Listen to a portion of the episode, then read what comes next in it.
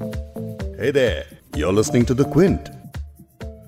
इतना तो ज़िंदगी में किसी की खलल पड़े हंसने से हो सुकून न रोने से कल पड़े जिस तरह हंस रहा हूँ मैं पी पी के अश्क गम कोई दूसरा हंसे तो कले जा निकल पड़े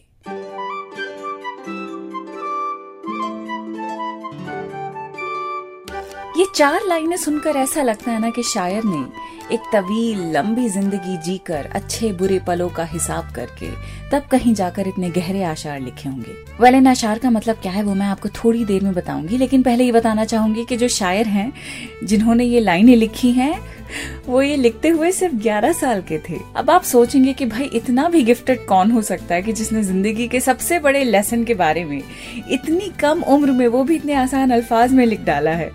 वेल well, शायर को तो आप बहुत अच्छे से जानते हैं और उन्हीं को आज हम उर्दू नामा के इस खास पॉडकास्ट में खराज अकीदत पेश करेंगे यानी कि उन्हें ट्रिब्यूट देंगे। आज हम याद करेंगे अथर हुसैन रिजवी यानी कि कैफी आजमी को। मैं हूँ फबीहा सैयद और आप द क्विंट और क्विंट हिंदी पर सुन रहे हैं उर्दू नामा इतना तो ज़िंदगी में किसी की खलल पड़े। खलल यानी कि डिस्टरबेंस कैफी कह रहे हैं। कि इतना तो ज़िंदगी में कोई डिस्टर्ब रहे, बेचैन रहे कि हंसने से हो सुकून, ना रोने से कल पड़े। कल यानी कि चैन पढ़ना कहने का मतलब है कि इंसान को कभी ऐसा वक्त भी फेस करना चाहिए, जब वो इतना बेचैन रहे कि ना रोने से सुकून मिले और ना ही हंसने से। वैसे तो हर कोई कैफी आजमी को जानता है, लेकिन फिर भी अगर आप कैफी से वाकिफ नहीं हैं तो बता दूँ कि जब जब लोग सोशल इनजस्टिस की बात करते हैं, अमीर गरीब या औरत मर्द के बीच की बराबरी की बात करते हैं, जुल्म और ऑपरेशन के खिलाफ आवाज़ उठाने की बात करते हैं,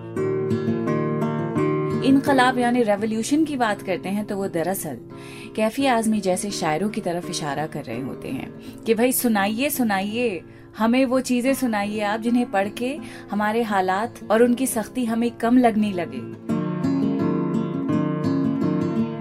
कुछ ऐसा सुनाइए कि हमारी टूटी हिम्मत दोबारा से जुड़ती हुई लगे। कुछ ऐसा सुनाइए जिससे हमारी खोई उम्मीदें वापस आती लगे। ज़िंदगी इतनी भी मुश्किल ना लगे तो प्लीज़ कुछ ऐसा सुनाइए। कुछ अपना लिखा हुआ सुनाइए। तो आज हम वही करने वाले हैं। इस पॉडकास्ट में कैफी आजमी की शायरी के ज़रिए, उनकी दुख्तर, उनकी बेटी शबाना आजमी के ज़रिए कैफी को और करीब से जानेंगे। 1930s में जब इंडिया में आज़ादी की तमाम कोशिशें चल रही थी इंडिपेंडेंस स्ट्रगल लगातार किसी न किसी शक्ल में दिख रहा था, वहीं कुछ राइटर्स ने मिलकर ये फैसला किया कि भाई, वो अपनी राइटिंग से, अपनी पोइट्री से स्ट्रगल करेंगे। एक ऐसे समाज के लिए स्ट्रगल करेंगे जिसमें बराबरी हो, जिसमें कोई बहुत ज़्यादा गरीब ना हो, जिसमें कोई बहुत ज़्यादा अमीर ना हो, औरतों को कोई हकीर यानी इन्फीरियर इनसिग्निफिकेंट ना समझे। तो ऐसे ही राइटर्स का ग्रुप था प्रोग्रेसिव राइटर्स एसोसिएशन जो कोलकाता में 1936 में स्टार्ट हुआ। और ये मूवमेंट जिसे उर्दू में अंजुमन तरक्की पसंद मुसन्फीन हिंद कहा जाने लगा। इस मूवमेंट को लीड करने वाले थे सज्जाद जहीर, अहमद अली, मुल्क राज आनंद जैसे राइटर्स जिनके साथ और बाकी कई सारे राइटर्स पोएट्स आते गए और कारवां बनता गया।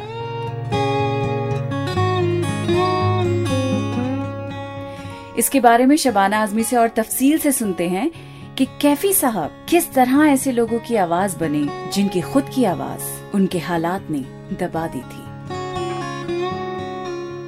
when we celebrate Kafi, we celebrate that era that produced such amazing uh, writers. Because when the manifesto for the Progressive Writers Association was written, you had Premchand, you had uh, uh, Rabindranath Tagore who gave his blessings to that, you had Sajjad Zahir, you had amazing people there.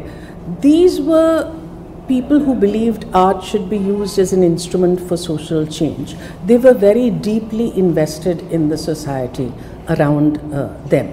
Their poetry um, was used to talk about uh, social justice, uh, equality of opportunity, uh, against communalism, for gender justice. Well, with the, with the, progressive writers, there was this need to reach out to the masses, and it was like a leader speaking to the masses. जैसा कि शबाना आजमी ने बताया कि जब progressive writers association का manifesto लिखा गया तो उसे प्रेमचंद और रविंद्रनाथ टैगोर जैसे राइटर्स ने अपनी ब्लेसिंग्स दी थी ये वो राइटर्स थे जो सोसाइटी के बारे में खूब सोचते थे, अपनी कला को, अपनी आर्ट को सोशल चेंज के लिए इस्तेमाल करने में यकीन रखते थे। और ज़्यादातर पोएट्स जो इस मूवमेंट से जुड़े थे, वो सोशल और gender justice equality of opportunities के लिए लिखते थे। कम्युनलिज्म के खिलाफ, किसी भी तरह के भेदभाव के खिलाफ लिखते थे। पद्मश्री कैफी आजमी 14 जनवरी 1919 में आजमगढ़ ज़िले में मिजवा गाँव में पैदा हुए थे। उनकी शायरी का पहला मजमुआ, यानी कि पहला कलेक्शन झनकार 1943 में पब्लिश हुआ था। ये भी माना जाता है कि उर्दू पोएट्री का रंग, उर्दू का रंग फ़िल्मों के गानों में, फ़िल्मों की स्क्रिप्ट्स में कैफी साहब ने काफ़ी भरा था। गरम हवा, साथ हिंदुस्तानी, अर्थ, ये तो बस कुछ ही नाम है उन फ़िल्मों के जिनके लिए कैफी साहब ने लिखा था। एक और बहुत ही मेमोरेबल फ़िल्म है जिसके डायलॉग्स कैफी साहब ने लिखे थे। और वो पूरी फ़िल्म ही वर्स में थी। मतलब इट वाज टोटल पोएट्री शुरू से लेके आखिर तक। डायलॉग्स भी, और ज़ाहिर सी बात है, फ़िल्मों के गाने में जो पोएट्री होती है, वो तो थी ही। और ये फ़िल्म थी, हीर रांझा। कैफी साहब ने महेश भट्ट की फ़िल्म अर्थ के लिए भी गजलें लिखी थी। और ये ऐसी गजलें हैं जो आज भी, कोई भी, कहीं भी महफिल होती है। लोग जरा मूड में आते हैं तो खुद ब खुद ये गजलें जबान पर आती चली जाती हैं। मेरी भी जबान पे इनफैक्ट एक गज़ल आ रही है। लेकिन वो मैं खुद नहीं गाऊँगी, मेरे कॉलीग विक्रम वेंकटेश्वरन की आवाज़ में वो गज़ल मैं आपको सुनाना चाहती हूँ। तू अपने दिल की जवा धड़कनों को गिन के बता, मेरी तरह तेरा दिल बेकरार है कि नहीं? दबा दबा सा सही, दिल में प्यार है कि नहीं? झुकी झुकी सी नज़र बेकरार है कि नहीं? दबा दबा सा सही दिल में प्यार है कि नहीं? झुकी झुकी सी नज़र। This ghazal is actually one of my favourite ghazals मैं आपको उनकी एक और गज़ल के दो आशार सुनाना चाहूँगी। सुनिए। शोर यूँ ही न परिंदों ने मचाया होगा। कोई जंगल की तरफ़, शहर से आया होगा। पेड़ के काटने वालों को ये मालूम तो था, जिस्म जल जाएँगे जब सर पे न साया होगा। अब चाहें तो इन आशार को आप बदलती हुई सोसाइटी के हवाले से पढ़ सकते हैं।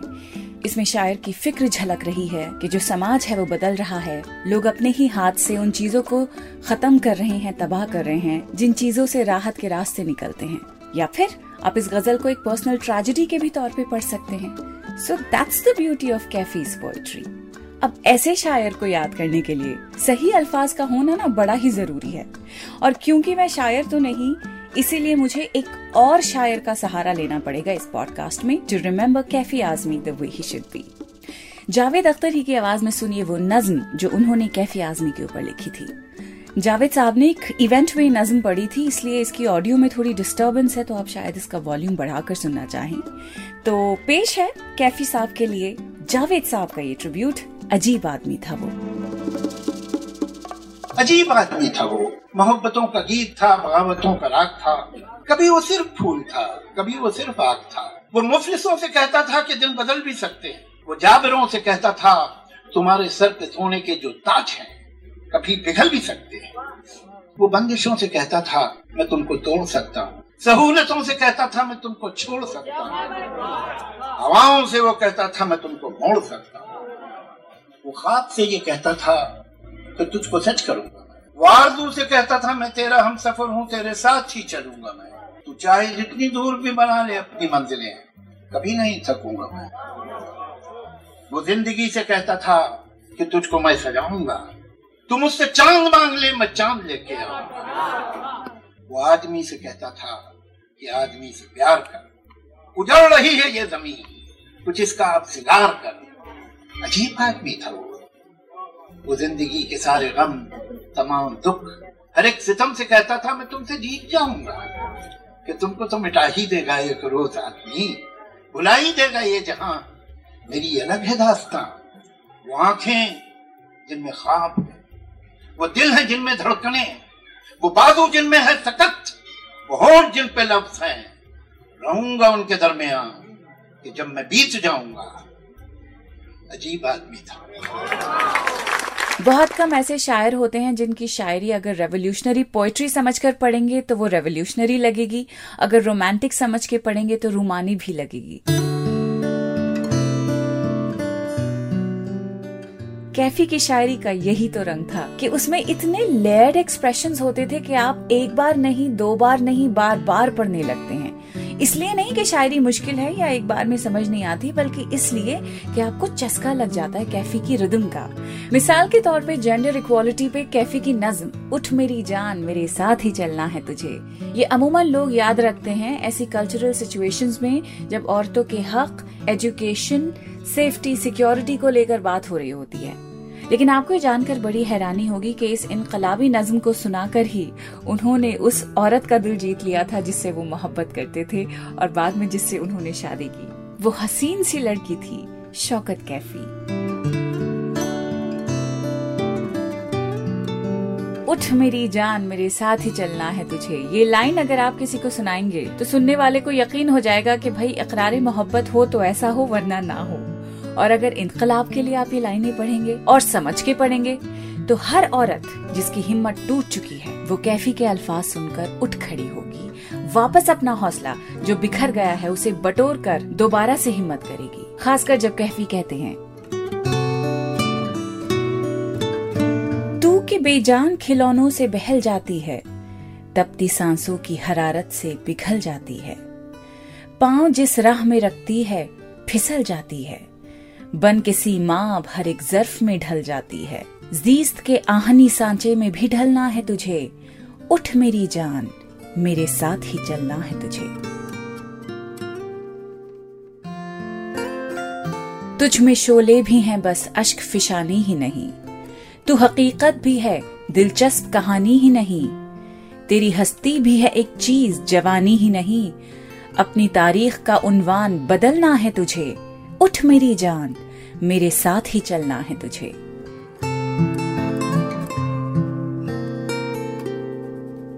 ज़िंदगी जहद में है, सब्र के काबू में नहीं, नब्ज हस्ती का लहू कांपते आँसू में नहीं। जन्नत एक और है, जो मर्द के पहलू में नहीं। उसकी आज़ाद रविश पर भी मचलना है तुझे। उठ मेरी जान, मेरे साथ ही चलना है तुझे।